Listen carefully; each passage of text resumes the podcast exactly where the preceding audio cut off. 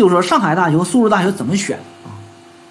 这两个学校的分数确确实实很近啊。呃，在往年的时候呢，苏大和上大的上大又更高一些啊，上大的高一些。上大是一所上海市市属的二幺工程，但是呢，上海大学呢和苏州大学这两个学校放在一块儿，我认为如果你要学工科的话，上海大学优先选择；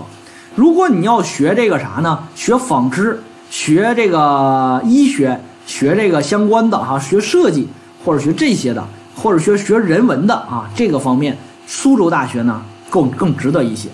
但是呢，目前来说哈，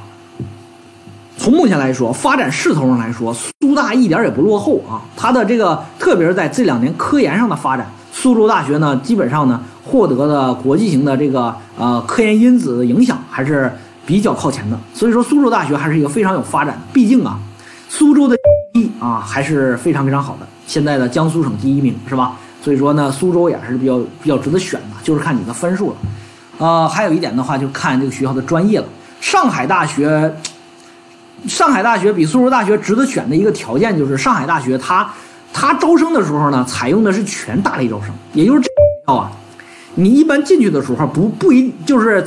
就是说不会被调剂的很冷门，就是说你这个调剂的风险会很小一些。苏州大学呢还是小专业招生。所以说，从这个角度来说呢，虽然上大比苏大呢高了三分，但是上大的你这个专业选择的风险比较低，我觉得呢上大更值得选一些啊，更值得选一些。呃，J O。